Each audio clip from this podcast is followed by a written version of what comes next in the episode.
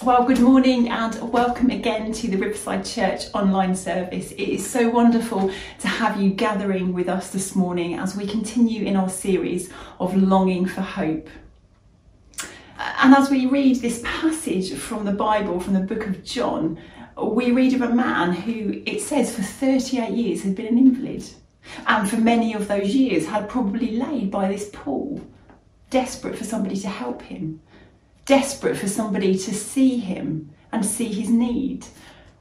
And then along comes Jesus as the Son of God, who the passage says takes time to learn about this man, learn his story, and that Jesus, for the first time in maybe years and years, sees this man and offers him some sort of hope and help. Just as Judy spoke about a number of weeks ago, how incredible that Jesus saw this man at his greatest need. And what a brilliant truth for each one of us to start uh, today with. That however vulnerable, lonely, isolated, overwhelmed you're feeling right now, the promise that Jesus, the Son of God, sees you, that he knows those feelings and he loves you. But maybe as we read this passage, it is in the response of the other two kind of main people that we meet that we can learn the most about the relationship that we can have with Jesus. Because we meet these two people who respond in very different ways to some of the things that Jesus does. So we meet the invalid man who has lain by the pool. For so many years, his eyes fixed on the pool as the place where he thought he could get hope and help and healing. His eyes fixed on the thing in front of him. And then we meet the religious leaders who, who meet this invalid man after he has been healed. They see him walking along the street with his mat. They don't stop and find out his story. Instead, they ask him, "Why have you done that? Why have you picked up that mat and walked?" Because in doing that, he'd broken the law. Two people who had their eyes so fixed on the things in front of them that they almost missed, or they did miss, what it was that Jesus was offering them and the incredible possibility that Jesus was giving them by coming into a relationship with him. Now we're going to look a little bit uh, at that throughout uh, the rest of this time of kind of talking and discussing together. But um, as I was thinking about this talk, it reminded me of an email that I received uh, a couple of weeks ago. It was a really encouraging email from a friend. Uh, she was just saying how much she was appreciating these times of meeting together. That even though we can't physically be together, that sense of gathering on a Sunday morning, the, the family and community that was giving her. But there was a little sentence that really stuck out in her email for me, and it said, "I can't believe how polished and professional you all look on a Sunday morning." So just uh, before we continue in the rest of this, this talk, I just wanted to watch a little video just to help us see maybe a slightly different side of what goes on on a Sunday morning. The Bible says that God is our refuge and our fortress. Okay, the cat is destroying my den. Or any prayer ministry uh, after the end of this. Oh, sorry, sorry.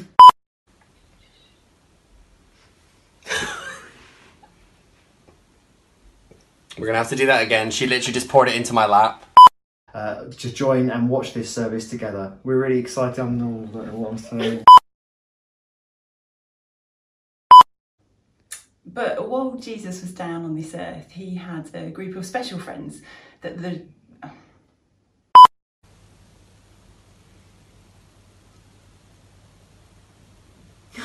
What am I saying? We want to... Giving? The, we want to... I actually can't remember. I think filming links with Nathaniel with a really wet lap for the rest of the links that we filmed is going to be one of my highlights of the last month. I mean, what a great sport he is. But even that really quick video, just a fun, funny take, of which I can assure you there are so many more, helps us to see that even now on a Sunday morning, what we're fixing our eyes on, what we're looking at, isn't actually the whole picture of what has been going on, uh, that many bloopers and other mistakes have happened that we don't get to see, and hopefully one day you might. And as Jesus goes up to the man at the pool, he asks him a very simple question. Do you want to get well? How many times might you have said, oh, I've got a headache, and someone might have said, oh, do you want a paracetamol? It is quite a simple question that in many ways just requires a yes, no answer. But maybe it's in the response that the man gives that we can learn the most. Because rather than a simple answer, in verse seven he says, Sir, I have no one to help me into the pool when the water is stirred. While I'm trying to get in, someone else goes in ahead of me. For so many years, this man's eyes had been so fixed on the pool as his only source of help or hope that for him there were no other possibilities of where that help or hope could come to. He'd been fixed on trying to get into the pool, and that's all he had. There was nowhere else that he thought or he knew help could come. And then we see the religious leaders who, in verse ten, when they see this man up and about walking, carrying his mat, their first response is, it is the Sabbath. The law forbids you to carry your mat. Unlike Jesus, they don't take time to find out his story. They don't take time to find out about this incredible thing that has just happened in his life. Because they're so consumed by the laws that they live under that they think are the way to know God in their lives. Hundreds of laws, of which thirty-nine were specifically about work, about things you couldn't do in relation to work on the Sabbath day. And one of those was carrying things. Their eyes were so fixed on the law that they missed the miracle. For both the man and the religious leaders, by fixing their eyes on what they saw in front of them, what they were striving to achieve, striving to get to the pool, striving to keep the laws, that their own success, their own healing, their own uh, acknowledgement in the eyes of God came through their own achievements. If I can get to the pool, if I can keep the laws. And yet the incredible truth of this passage is that it's not about us. It's not about what they could achieve. It was simply about Jesus as God's Son, and simply about them knowing that Jesus was there for them. I love the answer that Jesus gives to the man uh, when he said to him, do you want to get well? And then this man replies with this kind of long sentence about how he wants to get to the pool, but he can't get to the pool because people push in front of him. How easy in that moment would it have been for Jesus to have given a big explanation saying, stop looking at the pool, don't look at the pool, look at me, I'm the Son of God, you don't need the pool, there's something more incredible that's going to come into your life. But actually, what Jesus simply just says is get up, pick up your mat and walk. There was no need for condemnation, there was no need for correction. The man had to simply respond to what Jesus said to him. And in that action, in that one simple sentence of get up, pick up your mat and walk, Jesus gives each of us the amazing hope and truth that it's not about us. It's not about what we can achieve or what we have or what we haven't done. It's simply about Jesus. It's about us responding and knowing that he's there, waiting for us to walk towards him. And at this time of uncertainty, that feels even more poignant, because I, I know for many of us, we feel slightly overwhelmed. We feel like we're not achieving, or we feel like we're failing at the things we are trying to achieve. We feel like we're not doing enough, or we're not being enough. We're not getting around enough people, we're not going to enough Zoom calls, we're not teaching our children well enough. But Jesus says, it's not about that. It's not about you, it's not about what you're doing, what you're achieving, it's simply about me.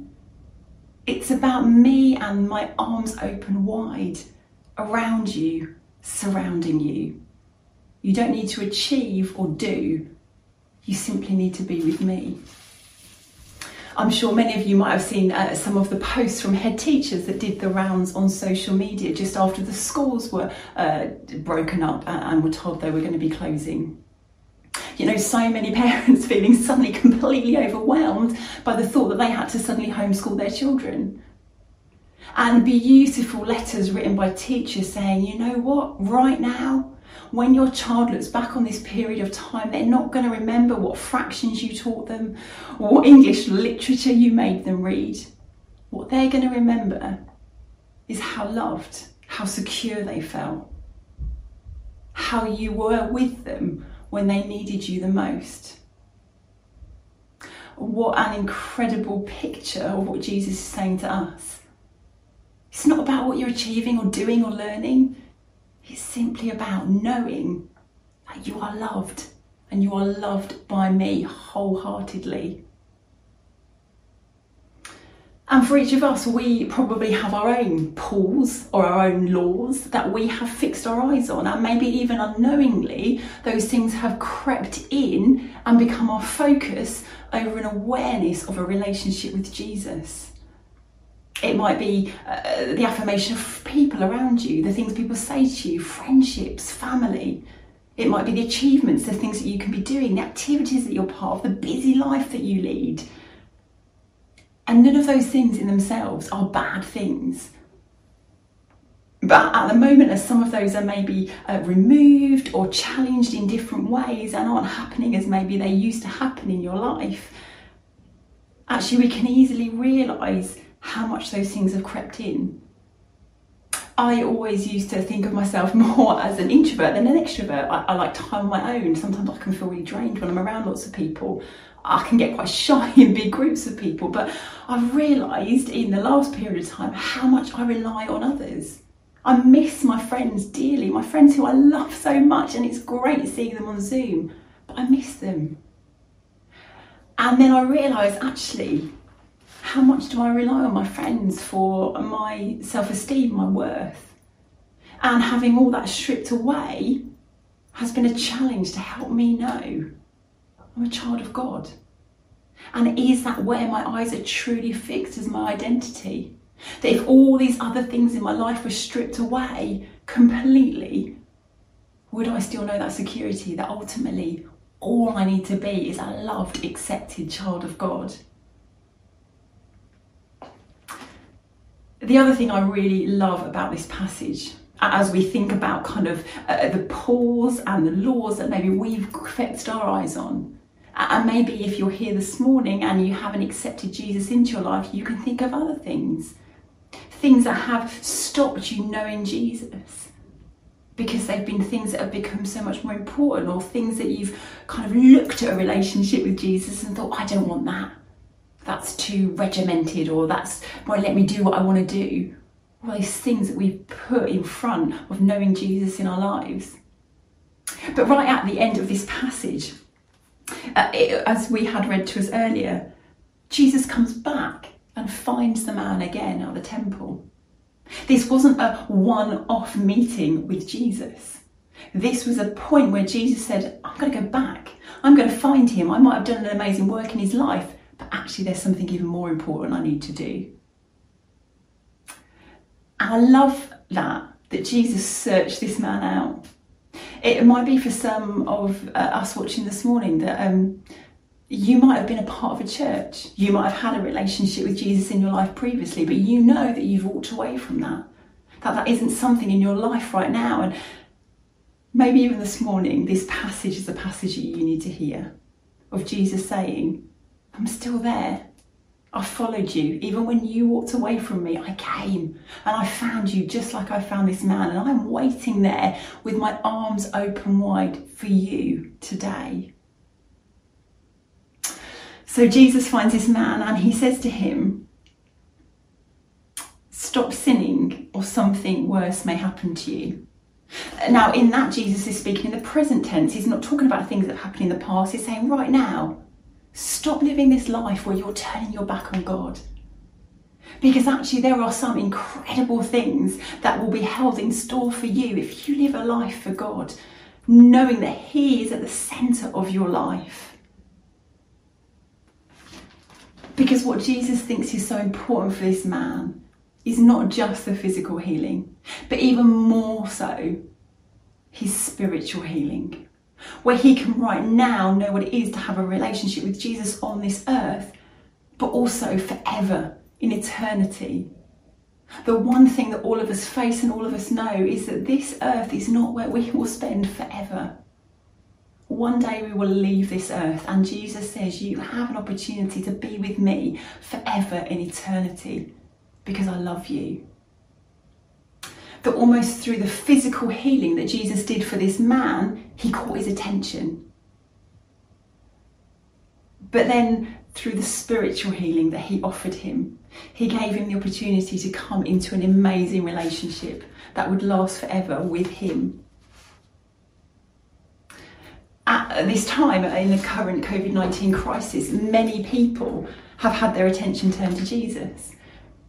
Uh, even last Sunday in the day in the Guardian newspaper, many of you will have read the report that a recent survey done by Tearfund found that one in four adults in the U K have watched or listened to an online church service since lockdown, and that one in twenty have started praying.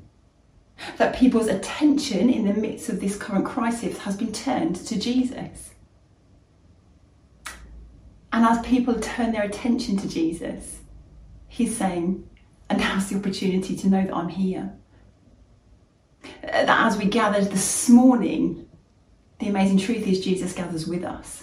For every single one of us, whether we've asked him into our life yet or whether we haven't, he stands there with his arms open wide, saying, come, I'm here for you, and I love you. I want to be with you now on this earth, but I also want to be with you forever in eternity. And the brilliant response that each one of us can have this morning. For those of us that know Jesus in our lives, that we are given that opportunity to respond and to say, we know that some other things might have crept in the way. Other things have shaped our identity, have formed who we are, have given us our sense of worth or value, our affirmation. And Jesus, we want to put our eyes back on you this morning. We want to say that you are the most important, that we know that you've chosen us and that you love us. And we want to know that in our lives, put our eyes solely back on you, learning even more of our identity of a child of God is that it's not caught up in what we do, what we achieve, who we are, who we know, who we hang out with. It's purely caught up in the fact that you love us and that you call us your children. Or that if we are here this morning and we haven't made that response to say to Jesus, I want you to come into my life for the first time. To know the assurance of the journey that this man went on. First of all, that he sees you, that he knows you, he knows how you're feeling, he knows everything about you. Secondly, that there's nothing you can do that will make him love you more. He simply loves you. You have to do nothing other than respond to the message of hope and love that he is giving to you. And thirdly, to know that he will stay there with his arms open wide. Whatever you've done, whatever your decision is, he stays there with his arms open wide, saying, I will stay with you and I will love you until you know that sense of me wrapping my arms around you. It's not about you, it's not about what you can do, what you can achieve, it's not about who you are, it's simply about Jesus. And it's simply about this morning, wherever you are sat or stood or dancing right now, he's with you. And he knows, he sees you, and he loves you. I'm going to pray a prayer of response now, and uh, the words are going to come up on the screen so you can read them. If you would like to pray them with me, then I would love you to pray uh, with me this morning. And maybe if you pray a prayer like this for the first time, it might be that at the end of the service you want to connect in with uh, the Zoom call that's going to be happening for newcomers, or you might want to uh, email in for prayer ministry. We would really, really love a chance to hear from you this morning. So let's pray. Jesus, thank you for the truth that I can do nothing to earn or to achieve your love. Thank you that right now, wherever I am, you see me, you know me, and you love me. I am your child. I am sorry for times when I've relied on things other than you for my hope and my identity. Thank you that right now, wherever I am, you see me, you know me, you love me, and I am your child. I pray today that whether for the first time or as I have prayed before, I would fix my eyes on you, Jesus, and let you take the reins of my life. Guide me and lead me. Thank you that right now, wherever I am, you see me, you know me, and you love me. I am your child. Amen.